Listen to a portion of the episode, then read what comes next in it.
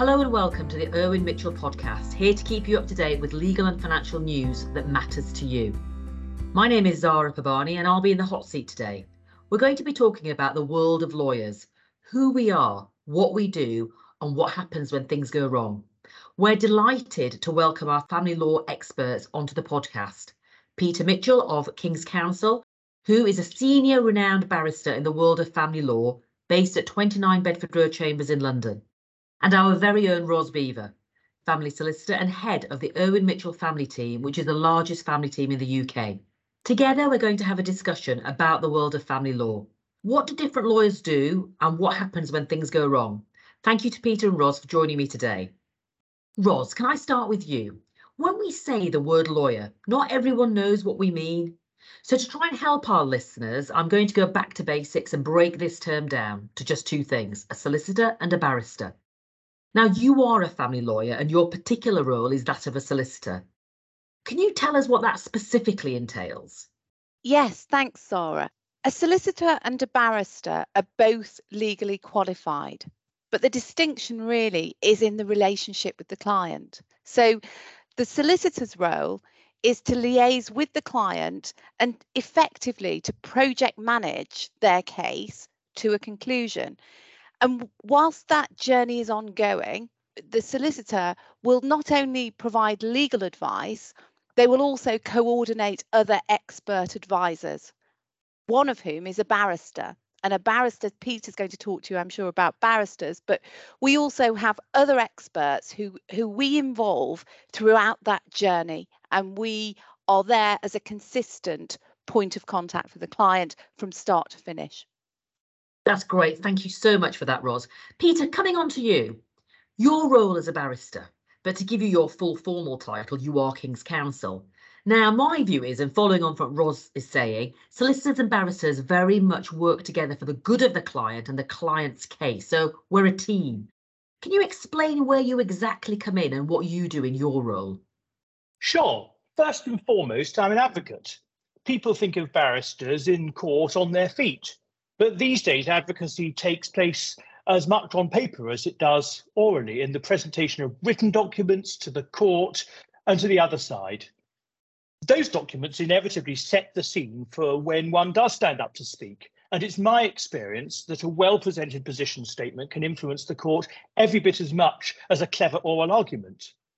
So whether I do it in writing or orally, it's my job to persuade the court that my client's case is right and that the other side's case is wrong.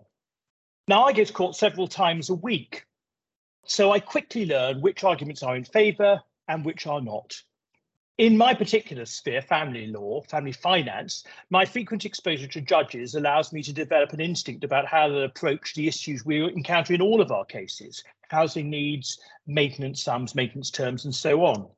Now, that experience informs my second function, which is to advise. I aim to give balanced, pragmatic, understandable advice to the solicitors who instruct me and to my client.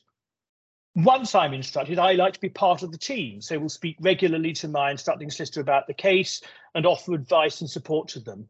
I try to be available when they need me. I'll often advise a client in consultation, usually outside court, but we'll be advising them at court too. The primary focus of my advice will be practical. What are the range of outcomes in the case? How can we reach a negotiated settlement within those parameters? But always informed by the likely outcome if we cannot settle the case and have to ask the court to make a decision. Now, my third function is to negotiate, usually when we're at court, but increasingly at out-of-court meetings convened specifically for that purpose. I will usually, but not invariably, be negotiating against another barrister, and it's a small world. I usually know my opponents, and that helps. That's incredibly helpful, Peter. And from what you've both said to me, it's very much team client. It's about a collaborative approach. Turning, Ros, to when things go wrong. What if someone has lied in court about their assets, about their money, about their property in a family case? What will the court do? And can the innocent party appeal the court's decision? Well, it's not the judge's fault, so there's not going to be a necessity to go through the appeal process. Probably the first thing we do, Peter and I would liaise as our team to try and work out what we were going to do. And very much this would depend on whether it was somebody who'd not been truthful And in that situation, then we would try and support them as best we could. We would encourage them to be absolutely open and honest and to make full disclosure at that point and support them in that journey. If, on the other hand, we're dealing with a client who is absolutely furious because the other party has not told the truth, then we would guide them through a process of what we call set aside, and we would look at whether or not there was the ability to go back to court to set aside an order that had been made on the premise of an untruth. That's really clear, Ros. It seems to me that what we do there is you look at solutions, you're finding a solution to the problem. Absolutely. So Peter, what if it's actually only a really small thing that somebody has lied about? Like an old post office account with, say, £100 in it. What happens then? Well, the first things I would say is that although most of the cases occur when somebody's told a lie or committed fraud, to use a more emotive term, it isn't only lies which can undo a financial order. So in the House of Lords case of Livesey and Jenkins, which set the whole of this area of case law on its current path, the wife just hadn't said that she was about to get married again because she didn't know that she had to say that. Her non-disclosure was not intentional or even negligent. It was inadvertent. But it was highly relevant because it was material to the decision that the court had made about how to divide the assets. Putting it differently, had the court known that she was about to get married, it would have made a different decision. So before the court sets aside an order for non-disclosure, it needs to be satisfied that the concealed fact would or might have made a difference to the order being set aside. So to return to your example of the forgotten post office account with £100 in it, it probably wouldn't persuade a court to interfere, even though it should have been disclosed in the first place. Otherwise, where the line is drawn will depend upon the facts of the case. So an account with £100,000 in it that's concealed is likely to be material in most cases, but not in a case worth hundreds of millions of pounds, or in a case where the award was assessed by reference to a person's needs and they've received every penny that they need. That's what judges and lawyers mean when they speak about material non-disclosure. So we've got to get the facts right, haven't we, Peter? You've really got to try and get your facts right. I mean, that's going to help everybody in the first instance, as in your representation as well as the judge. You've got to think about the facts that you've been presented with and whether, in fact, they make a difference. And, of course, if they make a difference, you've then got to ask yourself how much it's going to cost to remedy that defect. And if, in fact, it's going to cost more than you'll get, it's probably not worth rocking the boat, even though you've been lied to. Makes sense. Thank you, Peter. That really makes sense. Ros, let's get a little controversial with this. Is there a difference if somebody lies or deliberately conceals their asset, so they're purposefully holding something back? Or what if someone just made an honest mistake? They've forgotten about an account or forgotten about an old pension. Is there a difference? Yes, there is a difference. Usually the person who seeks to set aside because of the lie has to prove both non-disclosure and materiality. But if the non-disclosure is fraudulent, the court will set aside the order unless the non-discloser can show that it wasn't material. So in other words, the burden of proof shifts in those cases which involve fraud. So it's not easy, is it, Ros? And it seems it's to not straightforward. No. It's tricky, Zahra. Yeah, so it seems to me that's when people really need advice. They desperately need advice at that point. And at that point, that is a particular area where almost certainly I would bring in Peter, who's an expert in set aside, or other barristers who are experts in set aside. And we would look at it because the costs and you've got to look at proportionality, and it might be a Pyrrhic victory in the end. That makes sense. Peter, what if you actually don't find out for a really long time that the person has lied? So the case is done and dusted, the judge has long since made his or her decision, and the monies and the property have been divided or already dealt with. How do you approach that situation? Well, Zahra, it's important to emphasise that in set-aside cases, there is no limitation period. The key is not the time between the order and discovery of non-disclosure. That could be a short time, or it can be years or even decades.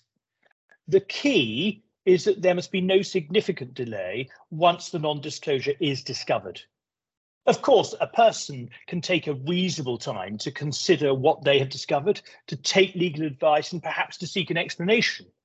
But undue delay will result in the court refusing to interfere, even if they're satisfied that there has been material non-disclosure.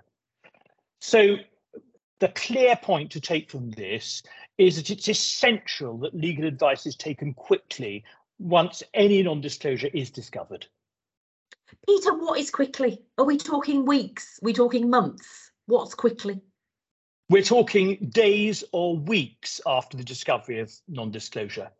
There have been cases where a person, yes, there have been cases where people have delayed by months and the court has said, well, we would have interfered, but we're not going to now. You've left it too long. So speed is of the essence in these cases. OK, good to know. Ros, what if someone has disclosed their assets at the beginning of the case, openly, honestly?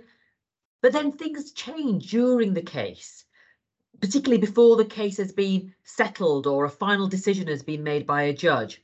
What then if there's been a change, but nobody really knew about it? Any change has got to be made absolutely clear to everybody involved. When you enter the process, when you separate, it's not a point in time that you disclose your assets and it's a once and for all process. That duty to keep on providing information is ongoing up until a final order or settlement is made. And even if something is within your contemplation, but it's not happened, there is still a requirement to make clear and to be open and honest about it. Because if you're not, then odds are on that you're going to face a potential set-aside application. And therefore, probably the best thing that I could advise is that keep speaking to your solicitor. They will then, you know, we'll probably bring in Peter and say, this development's happened. It might be that a family member dies and leaves you some money. You must disclose it because it might not make any difference to the overall case, but it surely will if you don't disclose it. So communication is key. Having that regular, honest, straightforward communication between solicitor and client. On an ongoing basis. And I know that clients worry about the costs of communication with their solicitor, but you can do it at key points. Make sure you keep on top of things and you're open and honest throughout the entire process. Thank you. Peter, if a judge decides to set aside his order or her order, then what happens? Can the judge just put it right and make a different decision? Well, Zahra, that is a very topical decision because Ros and I have just won a case in the Court of Appeal which turns on this very issue. The textbook answer is that the relevant rules of court provide that where the court decides to set aside a financial remedy order, it gives directions for a rehearing of the financial remedy proceedings or may make such other orders as may be appropriate to dispose of the application. That's the language that is used. It's a very broad discretion. At its simplest, the court can simply remedy the defect. Take the case of an undisclosed £1 million in a case where all the other assets have already been shared 50-50, and that £1 million would have been too had it been known about. The judge is going to say, well, why do we need to go all the way back to the beginning of this when all I need to do is to share that £1 million, £500,000 each, and we're back to where we should have been? But it's not usually as simple as that. So in the case that Ros and I have just done, which is a case called Goddard-Watts, the parties had done a deal in 2010. They disclosed their assets and they'd agreed how they should be divided. Sometime afterwards, Mrs. Goddard-Watts discovered that her husband had lied to her about some trusts and that, in fact, he had much more money than he'd said he had. She applied to set aside that order and the case came back before another judge. It was set aside and at the rehearing, Mrs. Goddard-Watts said, well, this family company that we had has gone up in value and I want a chunk of that. Mr. Goddard-Watts said, no, there's no need for that. All you need is a chunk of the money I didn't disclose back in 2010. And the court agreed with him about that. And there the story would have ended, but for the fact that Mrs. Goddard-Watts then discovered sometime later that, in fact, throughout the 2015 proceedings, Mr. Goddard-Watts had been telling a whole new set of lies, this time about the value of his business. So she applied again to set it aside, and it was again set aside because the lies that he was telling might have been material.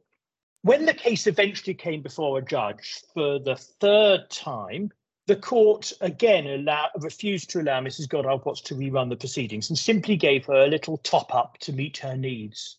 Mrs. Goddard-Watts thought that was unfair, that Mr. Goddard-Watts had so trampled over her rights that the court needed to look at it afresh.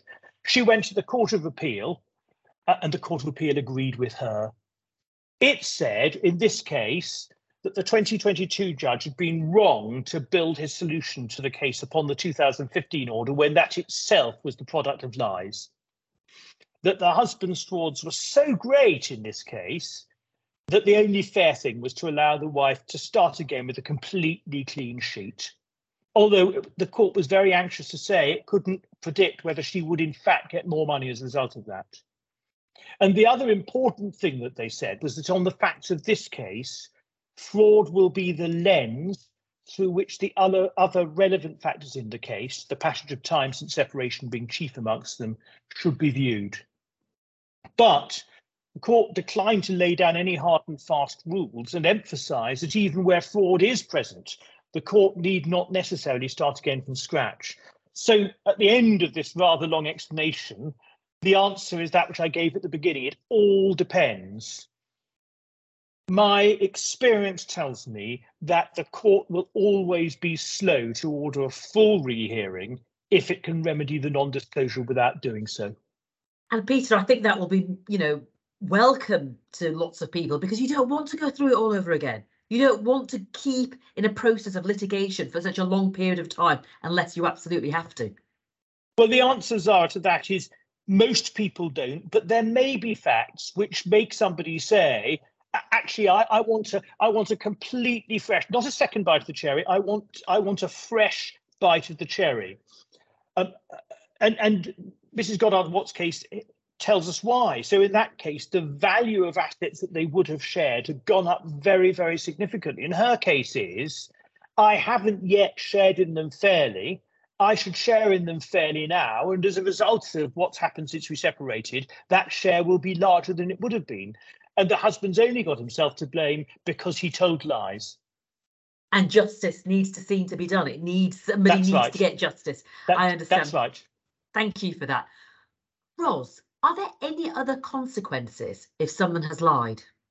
There are, Zahra. I mean, the most usual would be costs. So in family cases, in nearly every family case, each party pays their own costs. And in cases where one party has behaved badly, a judge has the ability to order the other party to pay their costs. So that's the most common. Of course, if someone's lied, it's perjury. And that, in turn, can lead to allegations of contempt of court. And contempt of court, in turn, can lead to a period of imprisonment. It's very rare, but that's a sanction that's available. And finally, there could be an adjustment, albeit slight in most cases, to the way in which a judge determines that assets should be distributed. So a compensatory award, if you like. That's really interesting, Ros. I mean, the key lesson here is tell the truth. And if you don't tell the truth, confess and then show some remorse so that your legal team can help you. And if somebody does lie, there is things that we can do about it, things that we can try and help. Peter, we've learned today that you are often the voice in court, and for so many, the court experience can be incredibly daunting. Tell me, I'm really interested to know, do you ever get nervous when you're speaking in court? And also, what advice would you give to someone appearing in court for the very first time? Well, I certainly do get nervous. I always want to give my best performance on the day, and I don't think an element of nerves is a bad thing. It sharpens the focus and ensures that the adrenaline is flowing. As for advice for beginners, I think I'd say this. One, do your homework, no shortcuts. You risk humiliation if you're not properly prepared. Two, think about what you want to say and why you want to say it. Three, be succinct. Don't bore your audience. And four, be nice. Remember that judges are human beings and they want to get it right. Help them to help your client to the right answer. And never forget that they were beginners too once. That's great, Peter. I think such valuable advice for so many. Ros, I'm going to end with you. The process of divorce, speaking to a lawyer, is so overwhelming for so many, regardless of whether the case is in court. And then if somebody lies or something goes wrong, it can really push people over the edge into breaking point. What can we do to help people, and what do you do and your team specifically do to provide solutions and support? I think the first thing that we try to do and try to keep on doing throughout the case is to listen to the client. It's super important that we listen to exactly what the client wants to achieve. It's then our duty to provide clear advice to them, legal advice, professional advice. And the most important thing probably is to make sure that we bring in our team, whether that's our team internally, where we've got other disciplines because we are a multi-service practice, whether it's involving Peter or other barristers because we need them. And they may be involved throughout the entire case, or they might just dip in and out. We have other experts that we involved throughout the process. We also try and think about the methods that might work for the client to get them to the end point. And we look at whether or not they need some emotional support. That might be from our internal counselling service, or it might be that we identify experts, therapeutic experts, to come on board and help the client. At the end of the day, this is the client's case, and actually being there and telling them or accessing other support services is the most important thing we can do.